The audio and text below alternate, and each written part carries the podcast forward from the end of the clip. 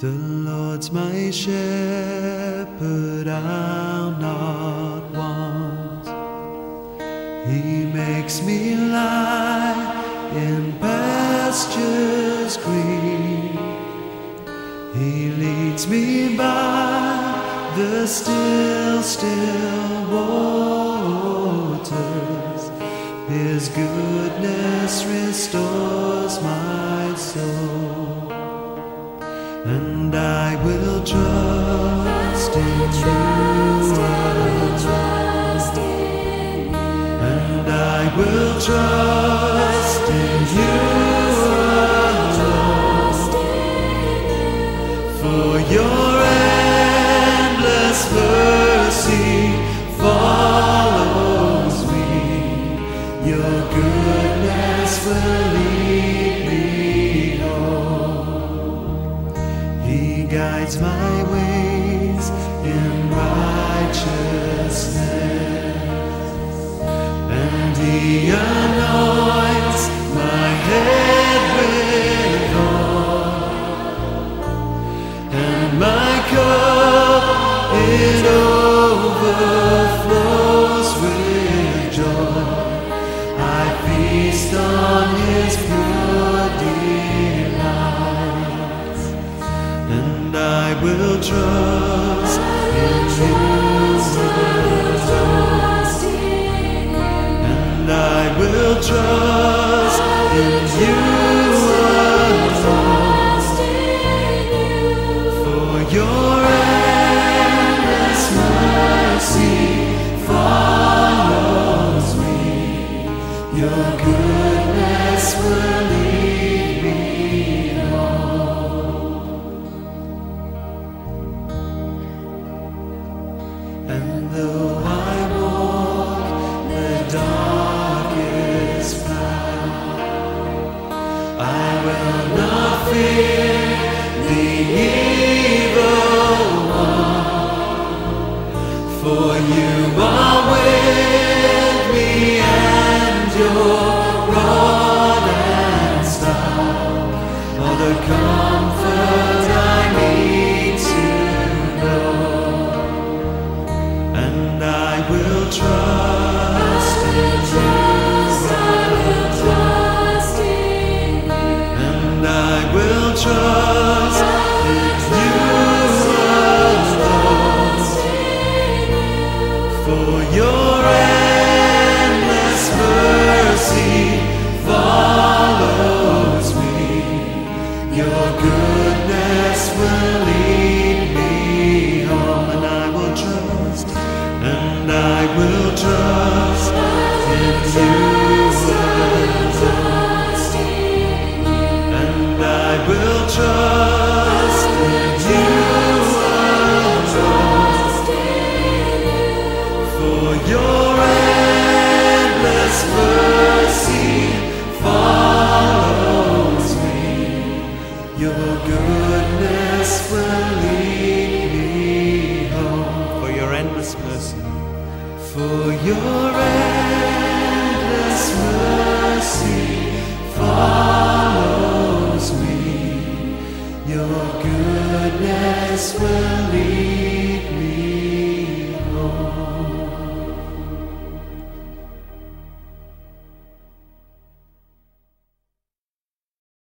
Hello and welcome to worship on this Sunday, the sixth of September. It's wonderful to be able to welcome you into this moment and into this space as together we give our thanks and our praise to God. Whether you have joined with us for many years, or whether you are fairly new to us, or perhaps this is the very first time that you have joined with us, whichever one it is, you are very welcome.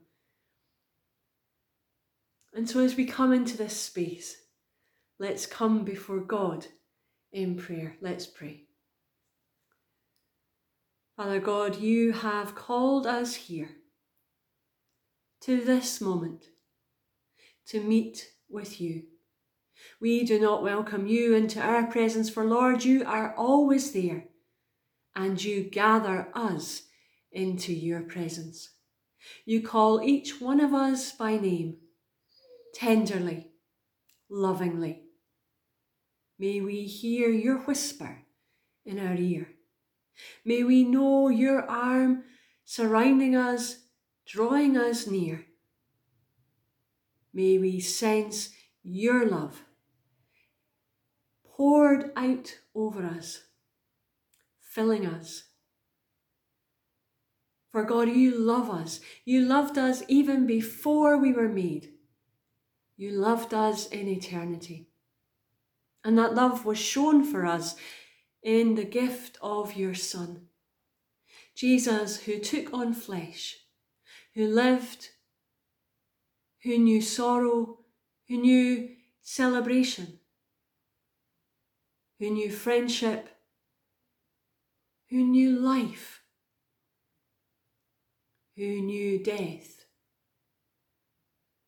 And Lord, whom you raised to life again so that we might know you. You who threw the stars into space, you who make the birds sing, you who paint the sunset, you who sprinkle the rain. You, Lord, maker and sustainer of all, love us so much that you would, that you would take on flesh and die so that we might know you and know the life in all of its fullness that you promise us and offer to us. And Lord, as we are filled with the wonder of that thought, we come to you to offer our praise and our thanksgivings, but also to offer our confessions, because we know that in our humanness we do wrong. And so, Lord, for the times this week when we have not known patience, when we've answered angrily,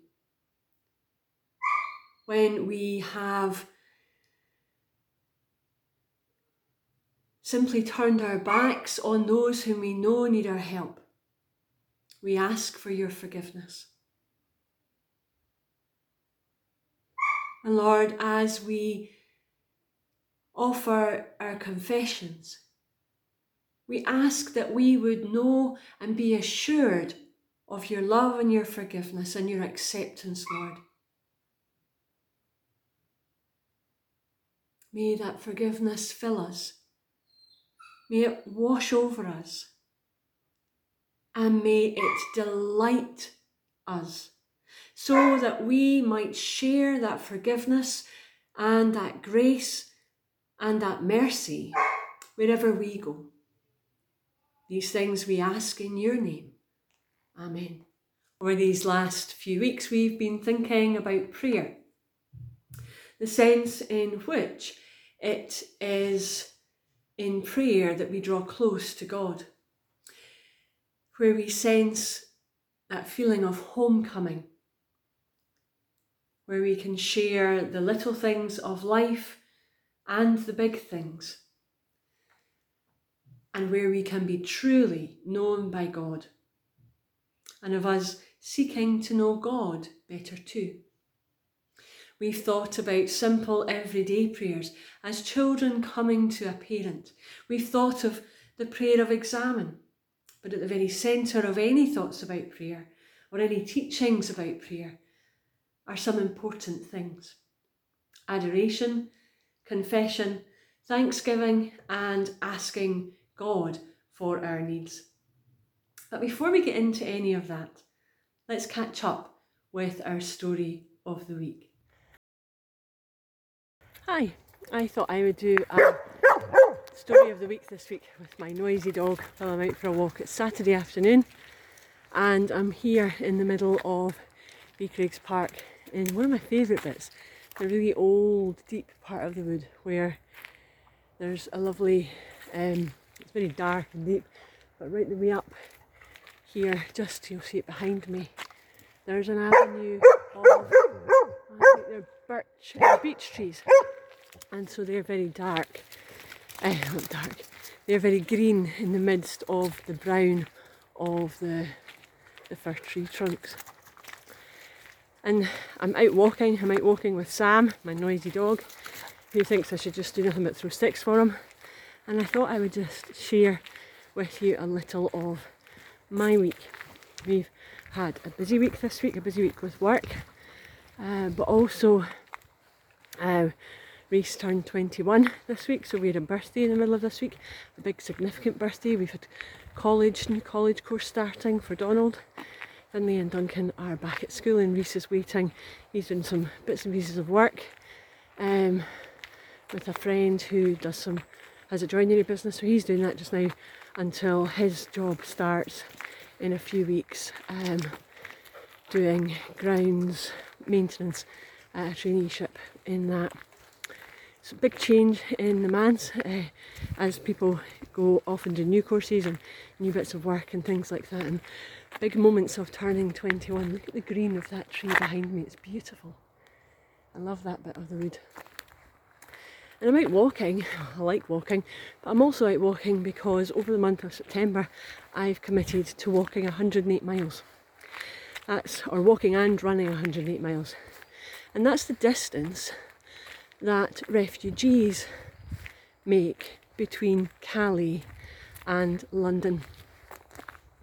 Over these past weeks and months I've followed with anger, with sadness, and with a deep question of why, God, the news stories of what the B B C and other channels and our governments, or at least the, the U K government, calls migrants, many of whom are trapped in the channel in small boats.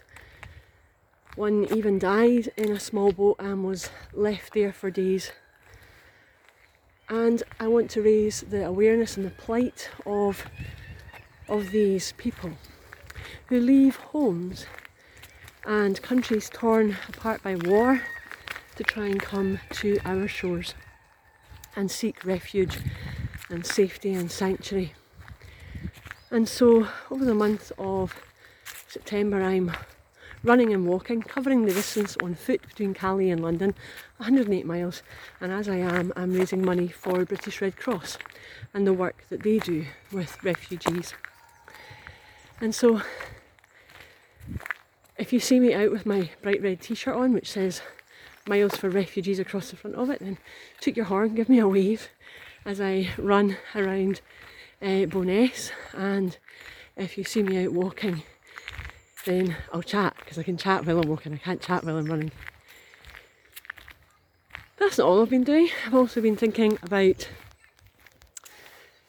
the landscape that we're in at the moment as a church. Over the weeks and months since we last met in person in March, all of the All of the structures, all of the way that we do church, all of what we know has been swept away. And we've had to adapt and find new ways of working. But it reminds me, it doesn't as much remind me, but as I walk through this wood, at different points today, I have come on bits which in the past few years have been cleared. And as they're cleared, as the, the managed species are culled and cleared away and the ground is left, over the years, there I see the beautiful colours behind me, over the years the, the barren landscape is recolonised by native species. And so first of all the grass moves in, and then the ferns, and then the rowan, and the birch, and the beech, and the oak. They all move into those spaces that the managed forest, when it's cleared, creates. The land is rewilded. And so, as I've walked this afternoon and I've walked through the different areas in the country park, bits like this where you have the whole sense of the managed forest all round about me, apart from this line of green. And it's just one line of green. Yeah, you see it stretching all the way back down the length of this bit of the path, just in the space between the managed wood on either side, where the daylight gets through and the native species can spring up. That happens on a much bigger scale in the bits that are cleared. But it makes me wonder, in these days when everything that we know of church has been cleared away, all of the things that we normally do and normally associate with being our church are stopped. What's God doing in the midst of it? What might the landscape of our church, what might the landscape of our community, what might the landscape of our congregation look like in two years or five years or ten years or twenty years? What seeds is God planting during this time that we're not even aware of? And we'll see the fruit of them in the time and the seasons to come. And so maybe as you go through your week and you pray and you look for the places that you've encountered God, why not wonder, have a holy wonder about what seeds, what fruit, what seeds might be planted and what fruit might be harvested in the years to come.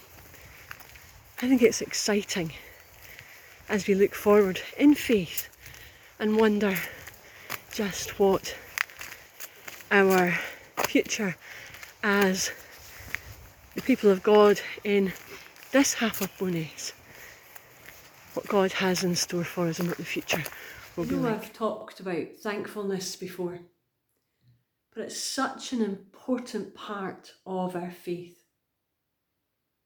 Life is full of ups and downs, good points and bad points, times when we want to shout out our thank yous to God, and other times when we want to scream and shout and rage at God for the unfairness, for the pain, for the brokenness.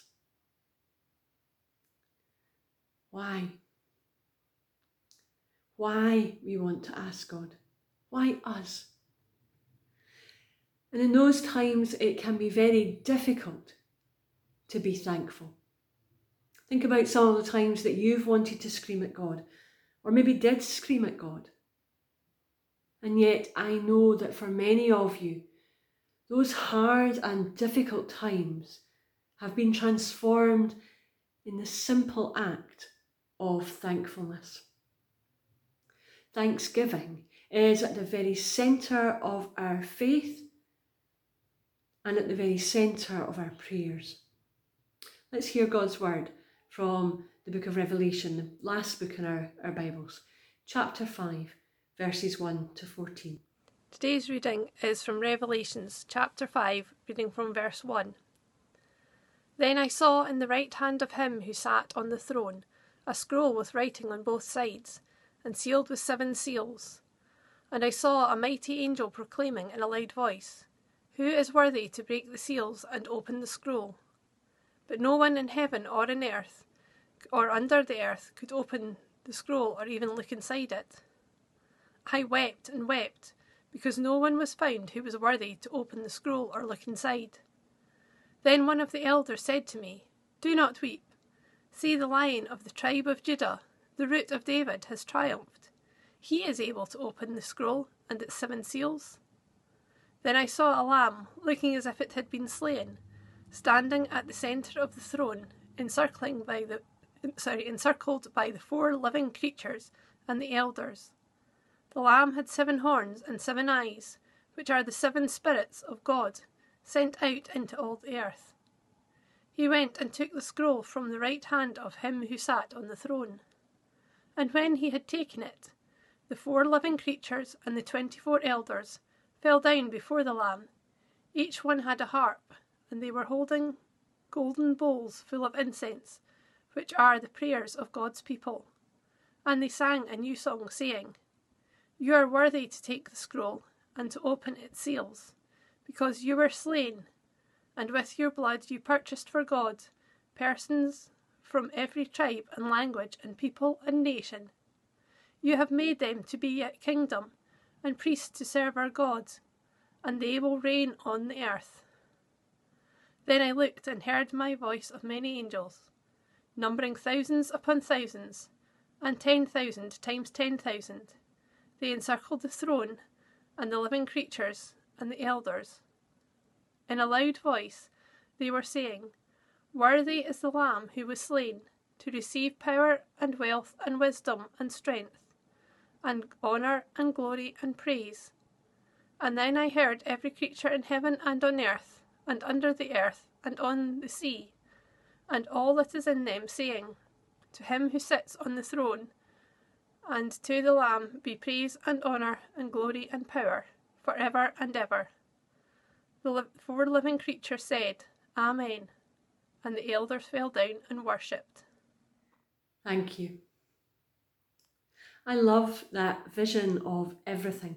Everything on heaven, everything in heaven even, and on earth, worshipping Jesus at the ends of time. But how, when we live in the here and now, in the painfulness and very often the disappointment, and in the humdrum and in the heights of everyday life, can our worship be like that? One word: thankfulness. Any one of us could share our story of life, and we would all share the same story, I'm quite sure, of highs and lows, mountaintop moments of joy and celebration, and valleys of grief, despair and disappointment. If we think about it, life in and of itself isn't holy. Life in and of itself isn't really that meaningful, but it can be made both meaningful and holy by one word: thankfulness. Because thankfulness transforms life, transforms it from the humdrum and meaninglessness of toil and sorrow and all of these things. It consecrates it, transforms it, gives it to God to use for God's purposes. And that makes it both holy and meaningful. Take the simple everyday moment of sitting down for a meal, whether you're alone or with others, and eating. Does that in itself have meaning? It gives our bodies fuel that we need, but is that in and of itself a holy moment? Not really. But that moment can be transformed into something else by giving thanks to God for the food, by asking God to bless it to us, to our body's use, by giving thanks for those who have prepared it and for those who gather around our table and share it with us. In that ordinary moment, or in that or in that moment of giving thanks, of thankfulness, the ordinary is transformed. The ordinary becomes holy. It's offered to God. It's not that God is invited into the moment or the space, for God is already there, but we become aware of God's presence, and the food is offered to God that God might use it. That moment, that food, is now consecrated. It's holy through thankfulness. Jesus and his disciples grew up in a world of thought in which to bless a thing and give thanks for it were one and the same. In thanking God for our food, it's blessed. But do we always have to speak that thankfulness out? Do we always have to form that sense of thankfulness that wells up within us into a prayer and vocalise it? Neville Ward, in his book, The Use of Praying, says no. What matters most is that there is thankfulness in our minds. Thankfulness then is a state of being. And there we have that sense of consciousness again, and mindfulness slipping in that we had last week as we thought about the prayer of examine and doing that carefully and in God's presence and being aware of God's presence with us throughout our day as we recall the things that we do. It's that same sense, isn't it, of, of recognising that all that we have is given to us by God, a good and gracious God. And then we want to respond with thankfulness. But we would probably all agree that thankfulness is easy when things are going well and going according to our plan. What about always though? When things are tough? Is it possible to be truly thankful then? It's difficult, isn't it? Some might say it's impossible to live truly, truly thankfully in all circumstances. It's hard to explain how, how we might be thankful for the things that happen that are hard on us in life. The disability or the chronic condition or pain that we or a loved one have to live with day by day. The sudden death of a child or a spouse or a loved one. The end of a marriage, the loss of a job. All part of the pain of life. Is it possible still to be thankful for them or in the midst of dealing with the trauma of them? I want to say yes, and I don't say it lightly. Because I'm sure there are some of you out there right now in the midst of pain who wonder how.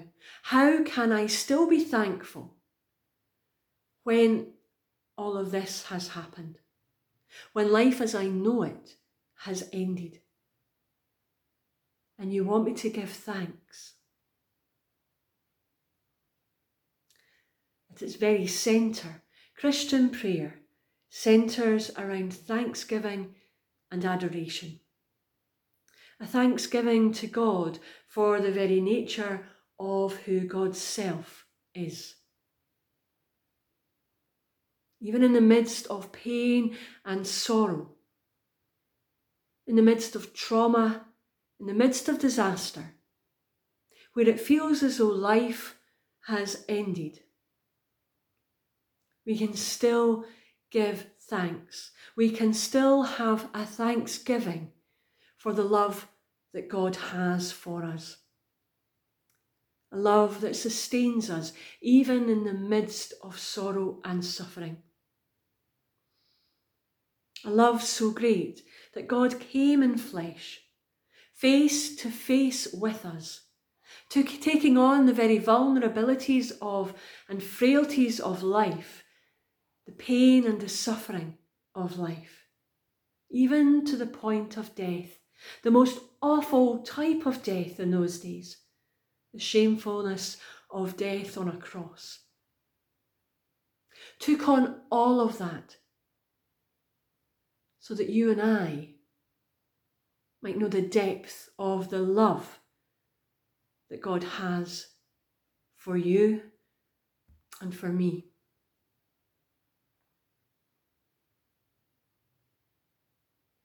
And Christ rose triumphant over the grave. He defeated death. And therefore we might know and have the hope that this life, all that it offers us, is not the end. That God can work through all things, promises that he works through all things for the good of those who love him. And that God, the God of resurrection, can transform our darkness into light, can make all things new, and will turn our sorrows into dancing. And isn't that something to give thanks for? Thankfulness then turns very naturally into adoration, as we want to turn around to God and give him thanks and praise. Delight in all that he gives us. Delight in his presence with us and his love for us. Just for the very fact of God being God. I'm not saying it's easy, particularly in the darkest of times. And believe me, I've been there on quite a few occasions throughout my life. I'm not talking from anything here except my own experience. It takes perseverance. It takes, it takes discipline. But God can and does take the brokenness and the hurt in our hearts and transforms it with thankfulness. As in the midst of the hurt and the heartache, we give thanks for the simple things that we do have. They are blessed. Blessed to us, gifts to us by a loving God.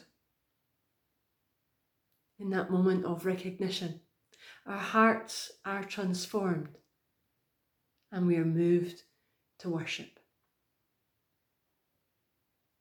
to pray,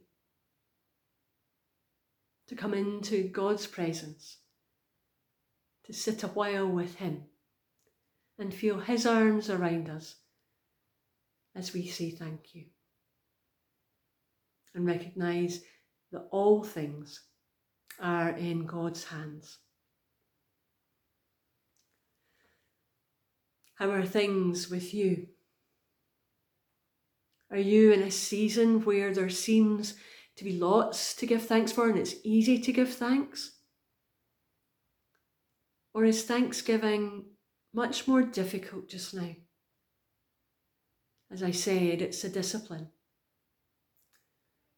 Why not set aside a little time each day this week to name before God something that you are thankful for? Recognize it as a blessing from God to you. And know God's goodness and love for you in the moment as you do.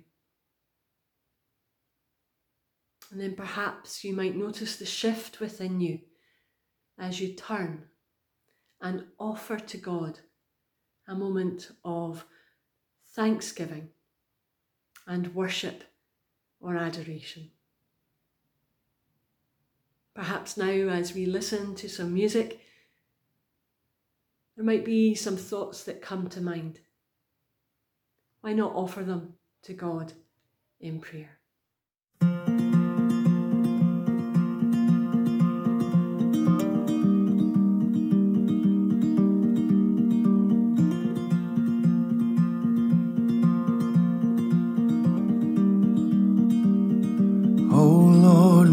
God, when I in awesome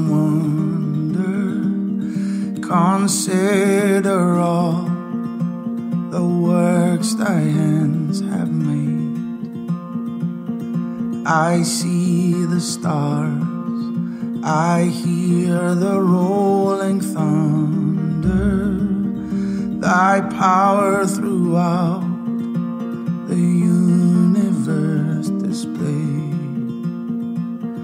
Then sings my soul, my Savior God, to thee. How great thou art, how great thou art. Then sings my soul, my Savior God, to thee. How great thou art, how great thou art.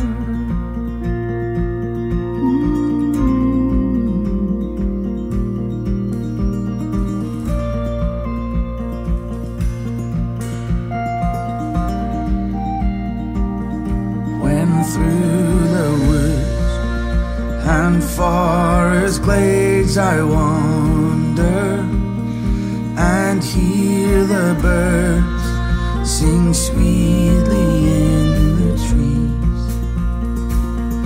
When I look down from lofty mountain grandeur and see the blue and feel the gentle breeze, then sings my soul, my Savior God, to thee. How great thou art, oh, how great thou art. Then sings my soul, my Savior God, to thee. How great thou art, how great thou art.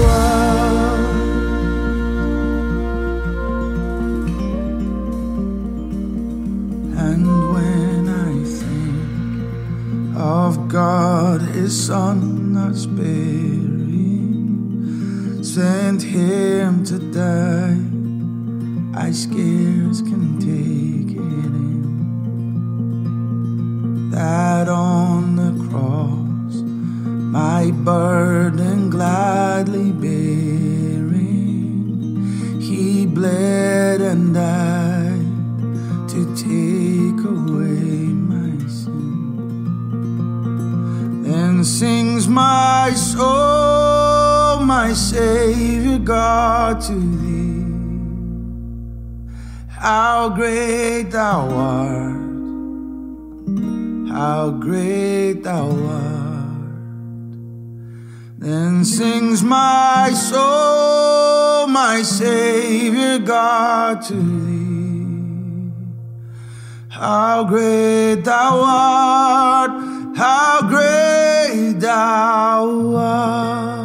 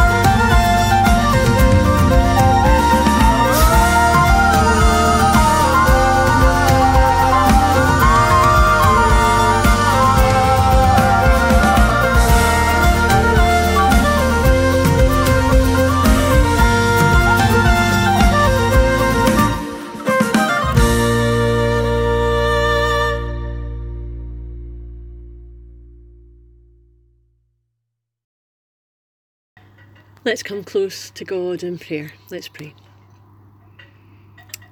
Gracious and loving God, Father, you give us all of the things, the good, good things that we have, and we come to you with thanksgiving and praise. We thank you, we thank you for the wonder that we see in the autumn colours around us. We thank you for the love that we see in family and friends. We thank you for the simple, the simple gifts of food on our table and clean water in our taps. We thank you for all of the ways that you care for us and nurture us. We thank you most of all for the gift of your Son, for the presence of your Holy Spirit, for your love which is with us all of the time.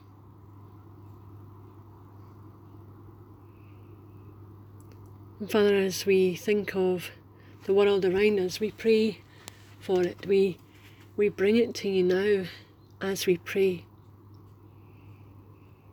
A world where brokenness and hurt are so obvious, where sometimes there is more harm shown than love.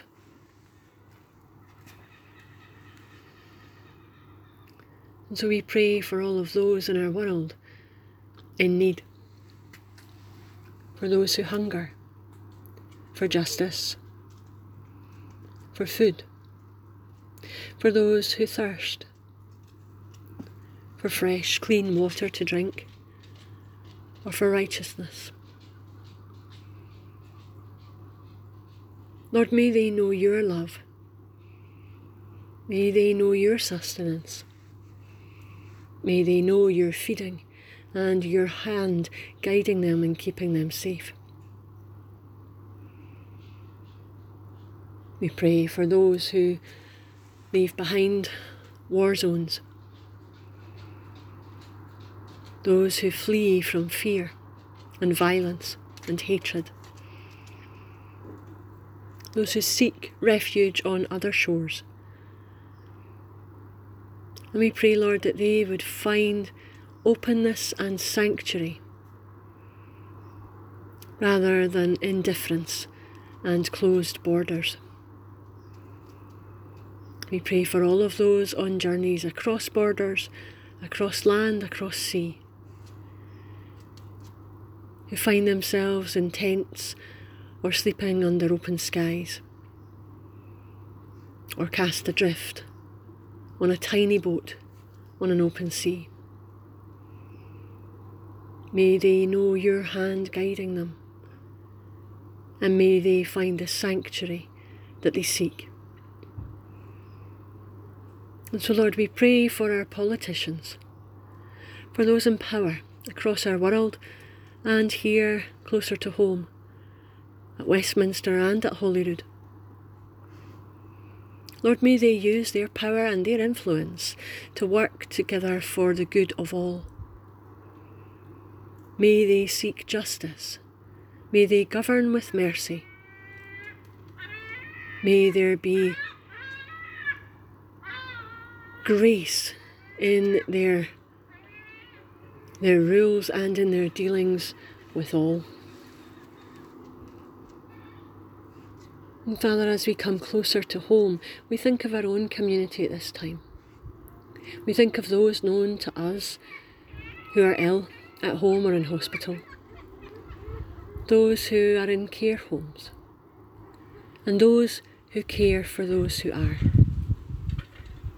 Lord, we pray that those who are ill, either in body and mind or in spirit, would know your hand of healing upon them, and would know your wholeness and what it is to be well. And for those who love and care for them, Lord, may they know your love as it encircles them tenderly. May they know your comfort and take their worries and their cares for their loved one away, Lord. Father, we pray for those who mourn. May they know your love in the spaces left behind. May they know your comfort and your care in the days ahead.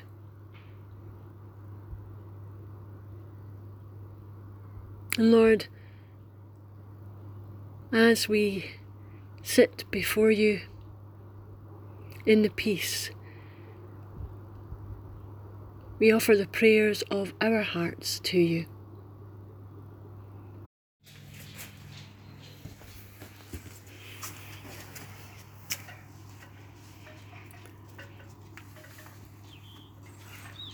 Father, we lift those prayers to you now, in the name of Jesus Christ, your Son and our Saviour and Lord, together with the words that Jesus taught us to say together. Our Father, who art in heaven, hallowed be your name. Your kingdom come, your will be done on earth as it is in heaven. Give us this day our daily bread, and forgive us our debts as we forgive our debtors.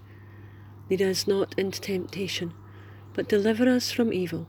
For thine is the kingdom, the power and the glory, for ever and ever. Amen.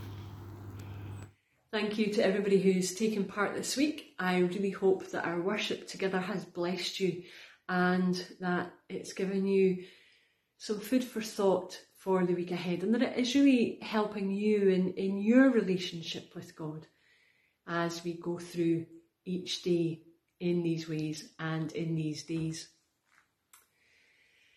As we go from this moment, from this time and this space, may you know God, the God who loves you and blesses you, the God who cares about you and holds you fast, the God who knows and has lived your sorrow and hurt, the God who rejoices with you in the moments of celebration. May you know God, lifting you and holding you, and singing his love song over you. Go then in the peace of God, and may the blessing of God Almighty, Father, Son and Holy Spirit rest upon you and bless you, tonight, today and for evermore. Amen.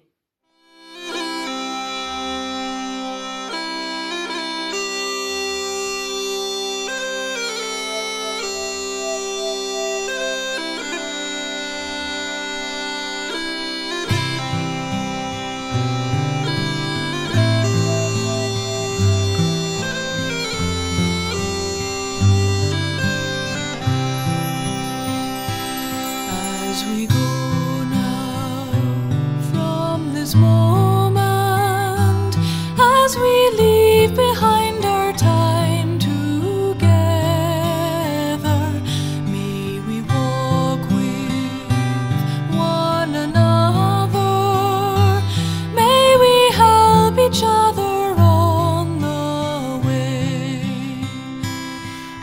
we